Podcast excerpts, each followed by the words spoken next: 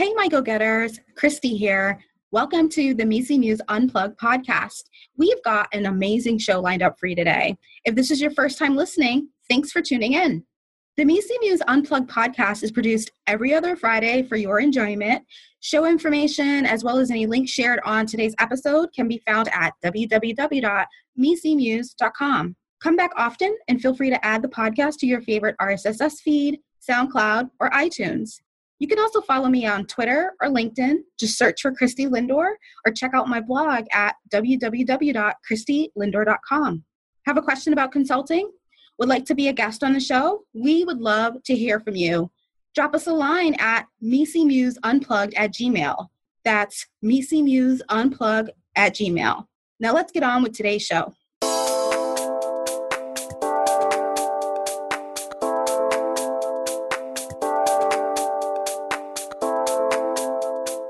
Now tuned in to the MECE Muse Unplugged, a pop up podcast variety show helping consultants along their journey to greatness with your host, management consultant, author, and blogger, Christy Lindor.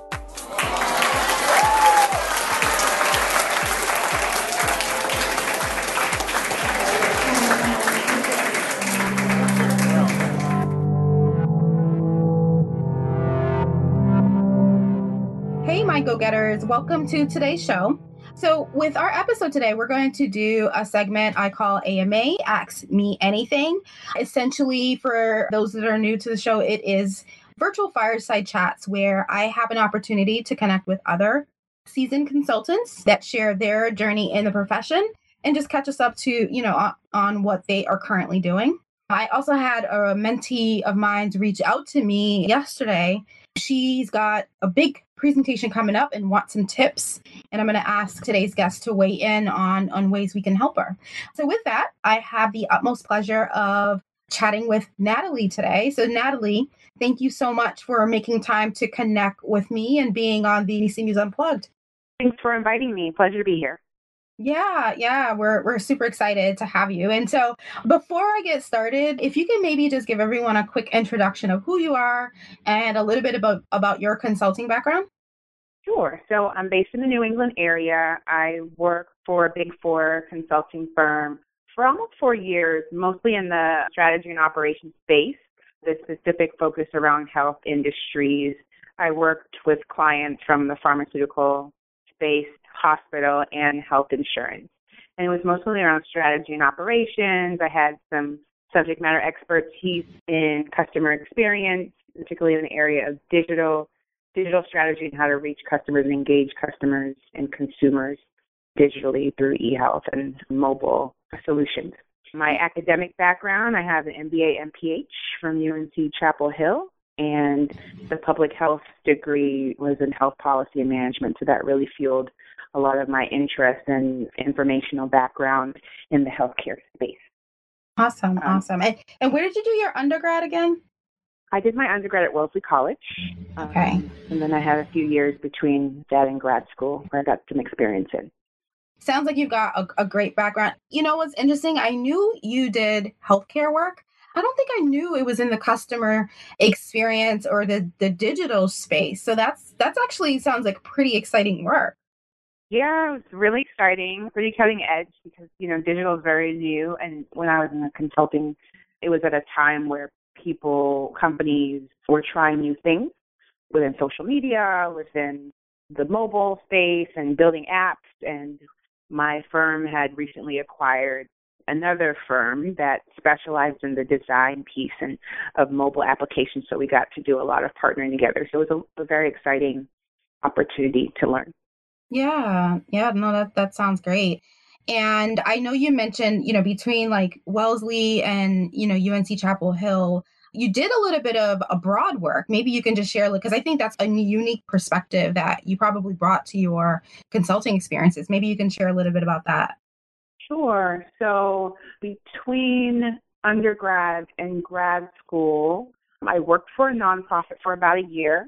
It was focused on domestic volunteer service and it kind of increased my desire to serve myself, but I wanted, I always wanted to do international work. My major at Wellesley was international relations and Africana studies. And when I first graduated, I had applied to all of these NGOs and international development organizations, but they said I didn't have enough experience. So I said, how am I going to get experience without getting experience? So I joined the Peace Corps and I served in Southern Africa and Zambia for three and a half years. And that was where I started my health focus. I was one of the first groups of what's called PEPFAR volunteers, stands for President's Emergency Plan for AIDS Relief. It was George Bush's kind of big initiative in sub-Saharan Africa to fight HIV/AIDS. So all the work I did was around HIV prevention, counseling and testing. I worked in a rural area for a couple of years, and then had an opportunity to have a leadership role in the central location in the capital city of Lusaka, which really brought out management experience and I was able to translate that into things that the business world could understand because it's a very non-traditional background or set of experiences. So I had to learn how to communicate those and tell stories around those that were relatable to get into my MBA program as well as to get into consulting. Yeah. Man, that is, you know, that's just such meaningful work. And I'm so glad that you had those experiences. You know, when you think about the the years you spent in your Big Four consulting work, how were you able to to make that transition? I know you talked about NGOs wanting more experience, but how how did you kind of you know determine that like consulting was was kind of the way? And, and then how did you navigate from kind of that peace corps to you know consulting? And, and i think it was the, the the chronicle the chronological was undergrad peace corps and then grad school right? And then consulting. Right okay right and Okay. so one of the things i you know in my towards the end of my peace corps experience in the last year and a half or so is when I was working in the capital city and I was engaging a lot with the national government in Zambia and leadership in different NGOs. So I was sitting at round tables with country directors from some of the top NGOs around the world and the challenges that they were facing and the things that they were coming up against that the things that were written down in their programs were all around like kind of the business side of the work, like finances. They would run out of Mhm. funding. They weren't being, you know, efficient with the funding that they had, so their projects would run out of money before they were completed. They were public health practitioners, professionals, and great leaders and visionaries, but their management acumen wasn't always up to par or able to kind of deal with those solutions and so deal with those challenges. And so I thought that's what started to get me thinking about, you know, maybe I should look at the business side of, of the work as well. And how Mhm. can I learn the skills to best operate an, an NGO or an international organization in a way that's efficient and that can make it be more sustainable. And so instead of pursuing just a public health degree as I had originally planned, I decided to do both the MBA and MSPH. And I always had this idea in the back of my mind like after I get my experience. I think the private sector was the best place to get the experience because businesses are the best place to learn how to run a business. And I Mhm. think, you know, the nonprofit space and the NGO world has a lot that it can learn from the business space. And so after doing that and having that exposure, I decided to go forward with that in the business school on the business school side. Okay. Okay. No, that that's fascinating. And I I really like and I think your your choice for consulting to kind of help fill that gap, you know, on top of, you know, having the MBA, I think was a that was a great transition. Maybe you can share a little bit about, you know, kind of what you experienced coming from that that background and then the, you know, the years you spent in in Big 4 consulting. Maybe share a little bit about kind of what you learned.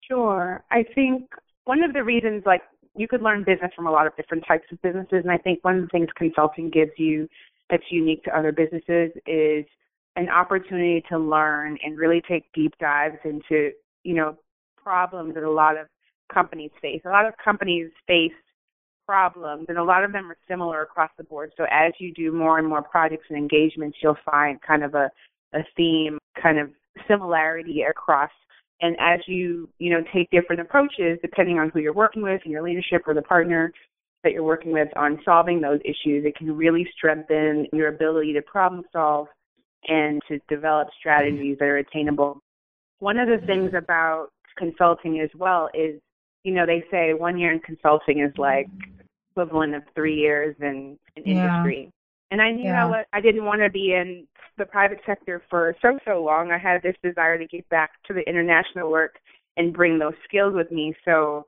I thought consulting would be a good opportunity to get a lot of diverse experience without having to spend as much time investing in building that up. And I definitely got a lot of that. It's also diversity of experience in terms of not having to do the same thing every day for right. you know month after month, year after year. I never got tired. I never lost interest. And if I did lose interest, I had an end date of a project, and I knew I would be doing something different. So that was very desirable as well. Yeah, no, I hear you. I hear you on the things are never boring. That's that's for sure. well, you know, given given the time that you you spent in consulting, what would you say, Natalie, is your definition of a great consultant? My definition of a great consultant, I think consulting takes a lot of patience and flexibility. So a great consultant is someone who's flexible, someone has who has the capacity to tolerate and endure delay, uncertainty, sometimes even suffering without getting angry or. You know, you kind of learn how to keep your cool.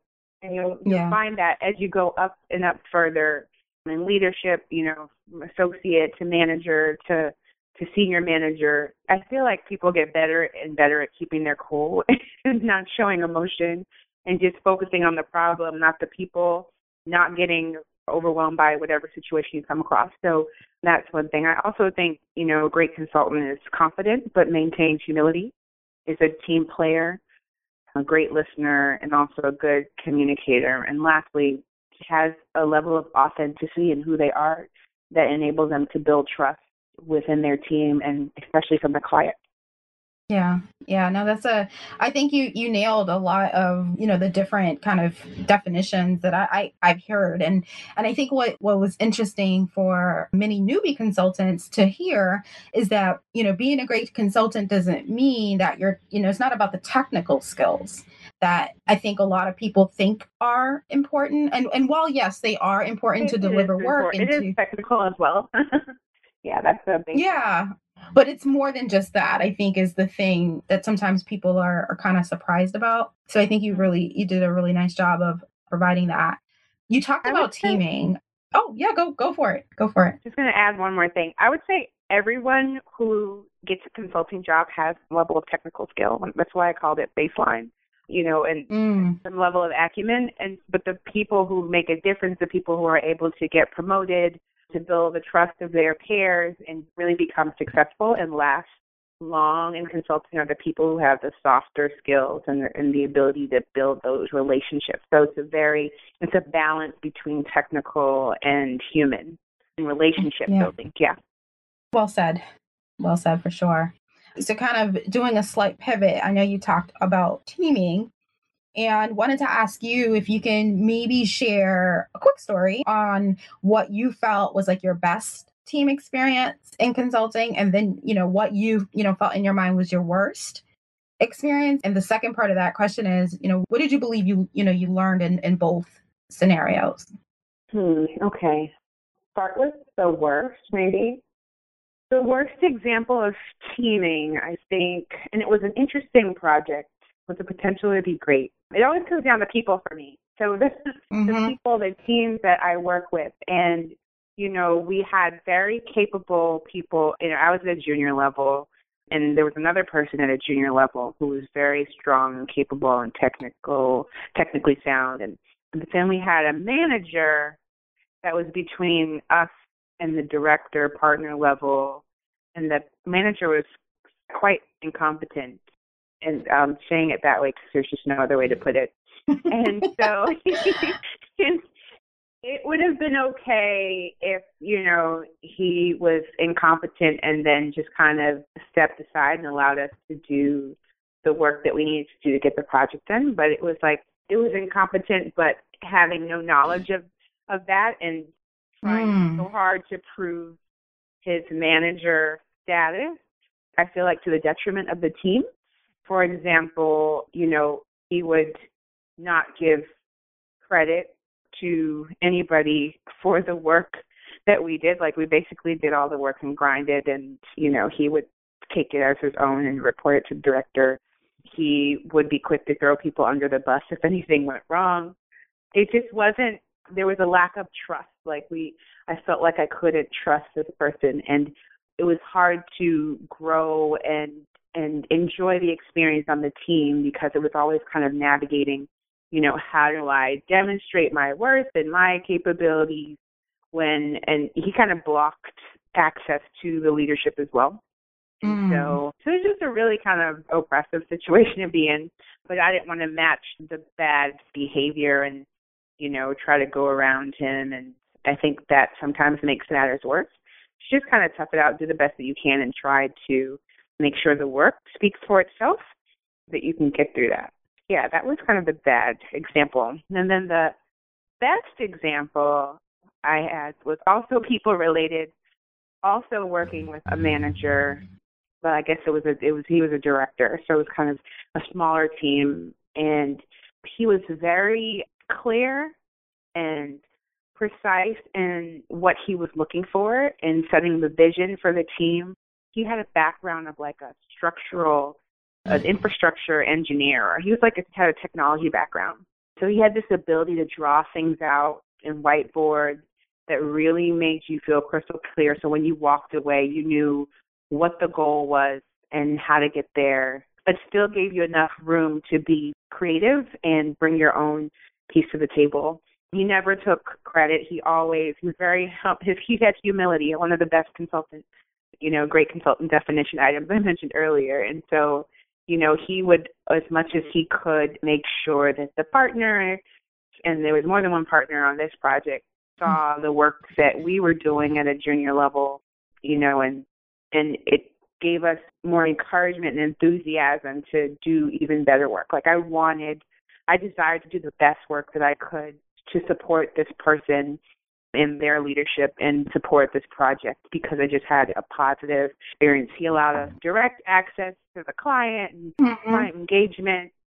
It was just a very, very inspiring and, you know, well linked team to be on. And there was a lot of trust and there was a lot of confidence in each other, and everybody was really competent.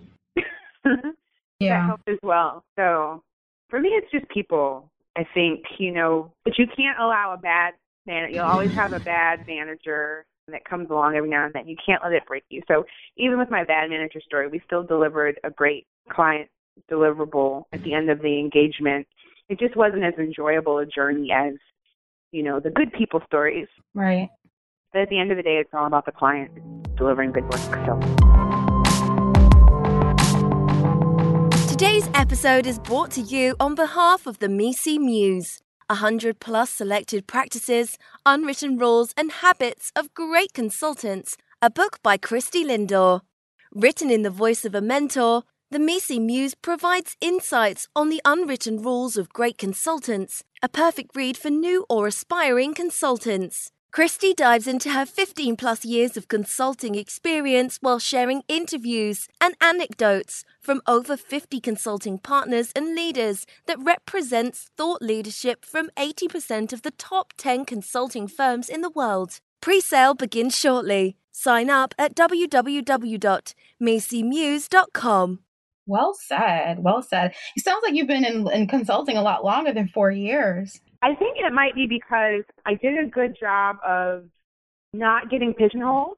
And so mm-hmm. sometimes, and I think that also helped me get promoted a little bit quicker because I was able to get a diverse set of experiences. Because I did a lot of strategy and the customer experience piece, those projects were shorter. So, yeah, you know, be on a few months at a time. And so I got a lot of different experiences and access to different people. And they were usually kind of the interesting, quote unquote, sexy projects that people wanted to be on. And once you get exposed on a couple of them and you do good work, then more people are looking for you. And it's usually the, the people that you want to work with.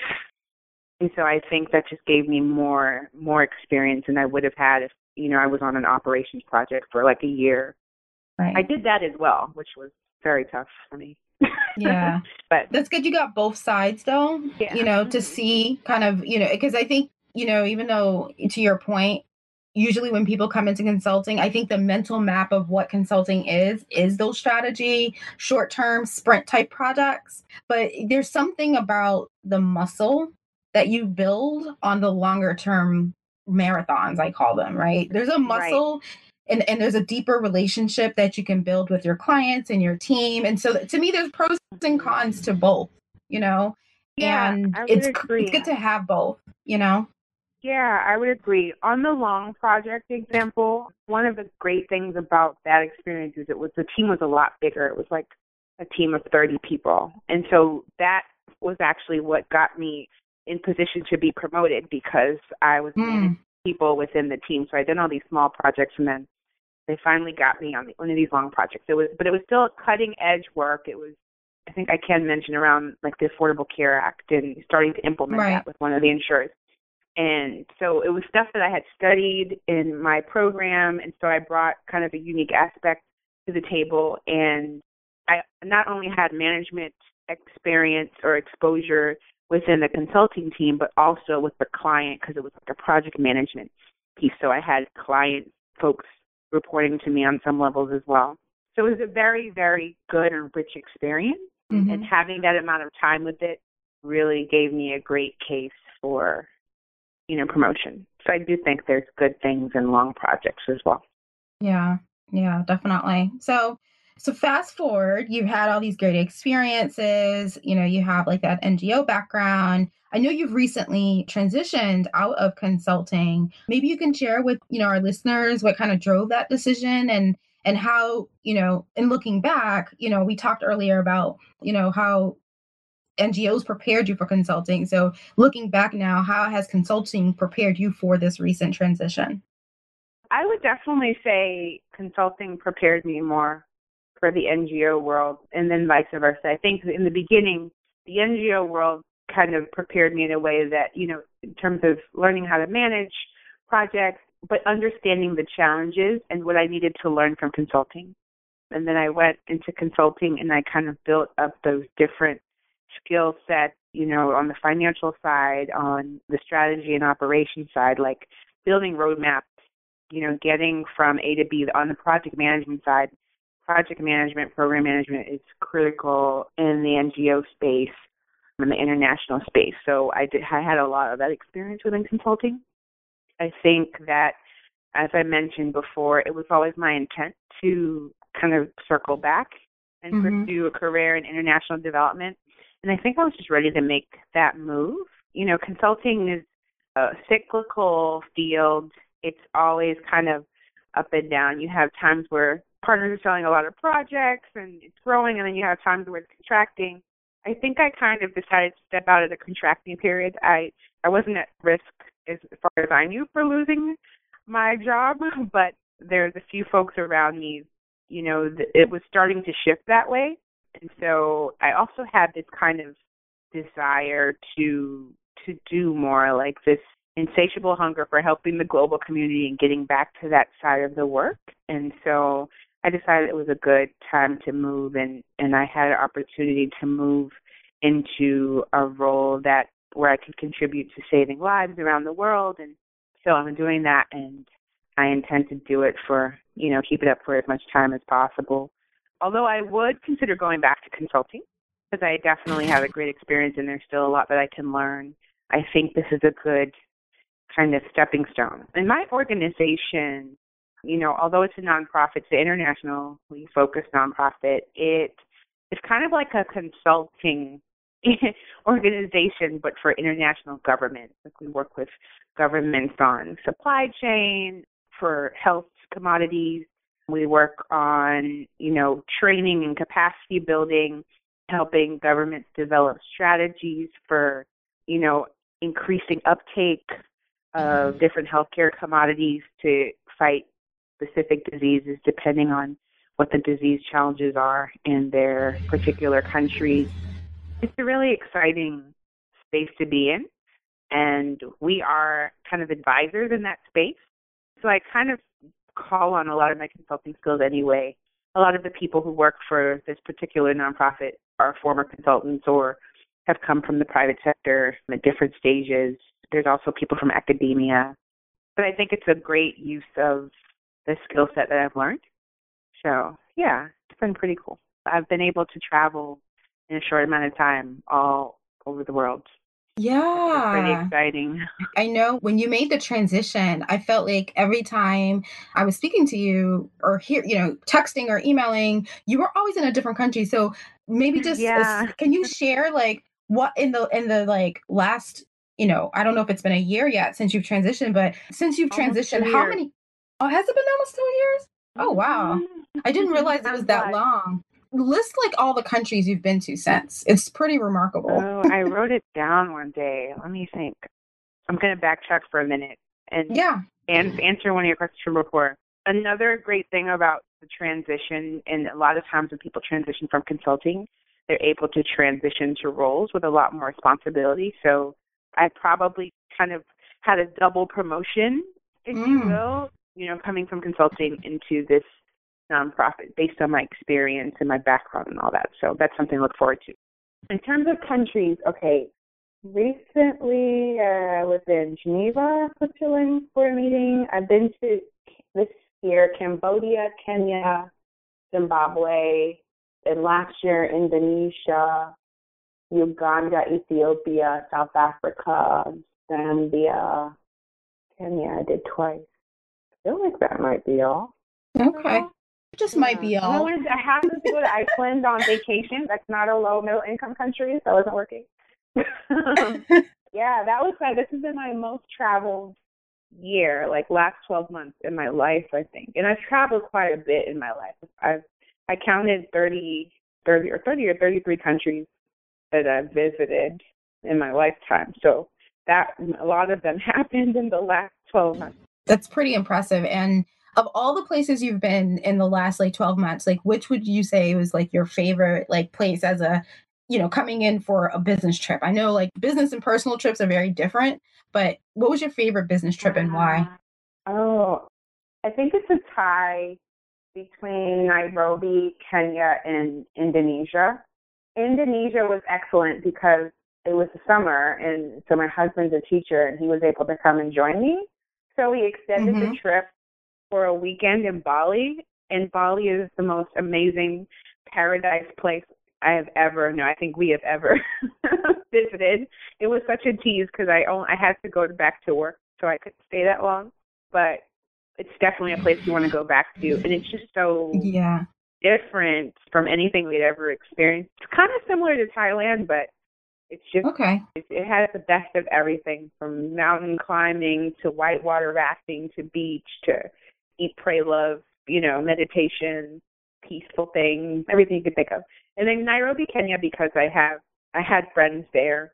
I mean, Kenya is just an exciting place to visit. It's bustling. Nairobi is a bustling city. You have a lot of the conveniences of the Western world, but still the richness of the culture. So I Mhm. really enjoyed that as well. Nice, nice. Like just hearing you, it just fabulous, fabulous life. so thank you. Thank you for sharing. And my last question for you. So given, you know, you've been in consulting, you've had it sounds like a, a really kind of lucrative exit opportunity. Doesn't mean you won't come back, probably maybe. What advice would you give to new or inspiring consultants? If you were if you had someone coming to you as, you know, looking for mentorship, like what advice would you give them on the profession? I would say be flexible, but also don't wait for things to fall in your lap. Like pursue your aspirations mm. aggressively, but tactfully, of course.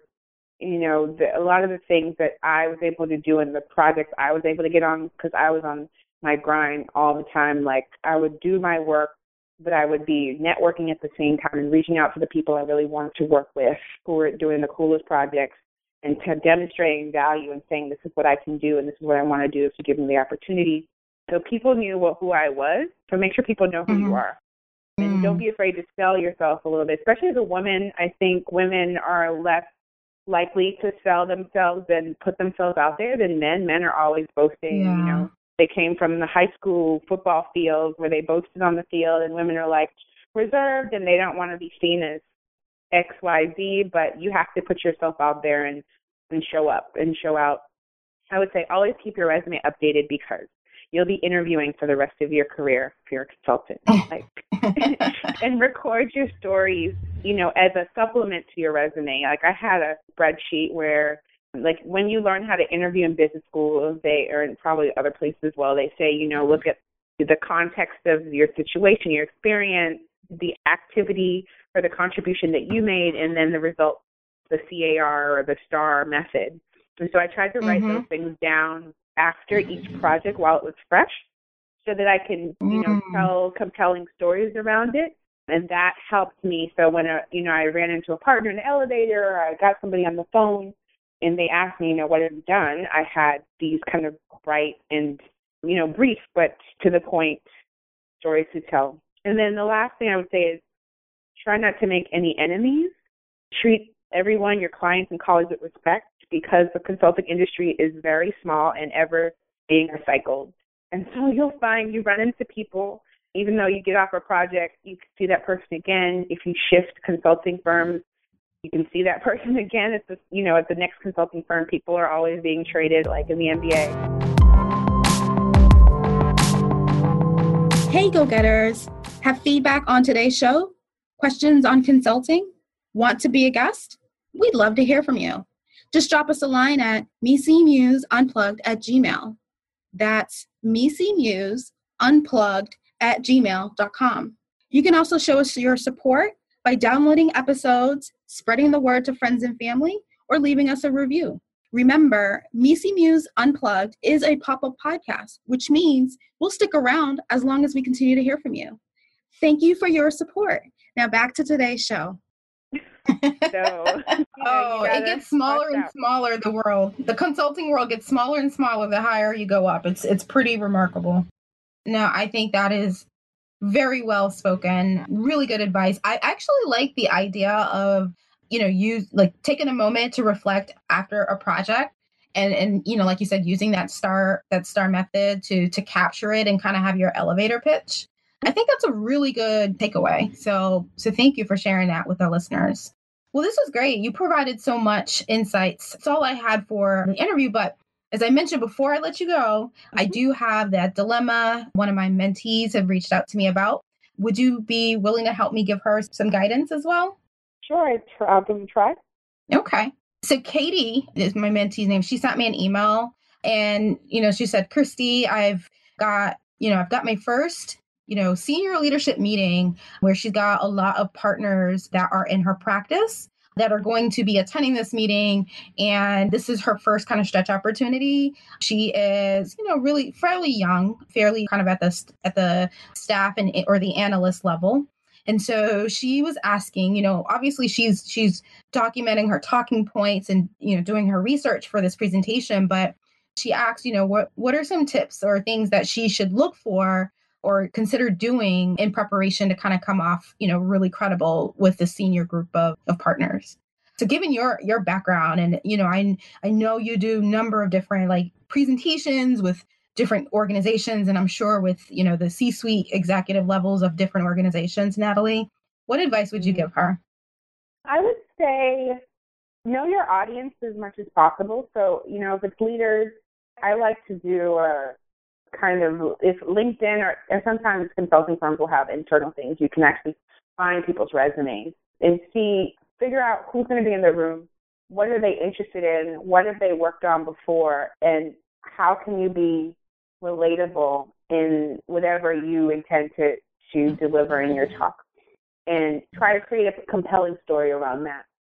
I think sometimes at the analyst level, you know, where you're you're often focused on research or finding all the data points to support an argument, you might get caught up in the details, but I encourage her to take a step back and think about all the information that you have and what is the story that can be told with that information. And bring it up like 10 feet to a high level where people can understand and relate to the story you're telling. I encourage you to have a rich appendix with all of that data because sometimes there are partners who are undercover analysts that will ask for you know a little bit little little data points and details so you want to be able to back your stuff up. But for the most part i find that you know having less is more. You know yeah. it's okay to have white space on the slide. Actually preferable. And making sure what you're saying is is meaningful. And then the MECE piece you know, mutually exclusive, collectively exhaustive, you know, way of getting there.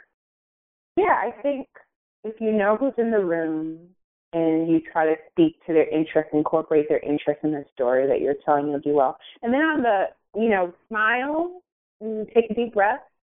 Yeah. Um, I think before you go into like your heart rate will change sometimes, and you'll, you know, it sometimes it just helps to give yourself go in the bathroom and take like five to ten slow deep breaths and bring your heart rate down.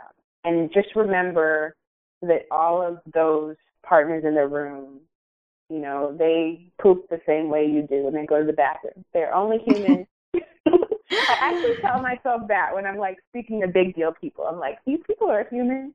They have the same bodily functions as I, as I do. They just had a different set of opportunities and a different journey. I might get there tomorrow too. So don't separate yourself that far. You know, speak to them as they're your future peers because they probably will be. Absolutely. Absolutely. Well said. I think that that's really, really good advice. And I think the only thing I'm going to add, because I feel like you covered most of the points that I, I would have shared with Katie, I think I would just add like a couple, like two more points in. I like to prepare. So, in addition to having the talking points, I think it's, you know, rehearsing it, whether you're rehearsing it right. in front of a colleague, a manager, or even if you have nobody around, recording it with your phone. So kind of just putting your phone up somewhere and just, you know, hitting record, recording it, and then watching yourself, you know, play it back. That's a good idea. I've done yeah, I think yeah, doing that a couple times because but you know, you want to make sure by the time like, you know, you get in front of the partners, that's like the the 12th or 15th time that you've you've mm-hmm. said that mm-hmm. spiel. It's not the first. So by right. that time, you've built a little bit of a memory muscle and you, you know what you're talking about. You've like you said, you've got the data to back it up. You've got the I call the back pocket slides. You've got that, but you know what you're talking about and you come off more confident. And I think that's the biggest part. Yeah. Right. I would add to that a little bit. Like if you could do a video and if you know how your setup is going to be, if you're going to be standing, if you're going to be sitting at a table, yep. you're going to be standing especially. You know, do it when you do the video, do it of you standing and not only pay attention to how you sound and, and what you say, but pay attention to your what you do with your hands, your feet. That's one of the things I learned in communications class at business school. Sometimes we do distracting things with our hands when we're nervous or mm-hmm. So make sure you find a place for your hands so that you can control them so that they can focus on what you're saying. And then the other thing that you brought to my memory that I should have mentioned is have somebody look over your your document for you, your deck. If Christy is your mentor, then you should definitely ask her. She's very good at it. Yes, yes.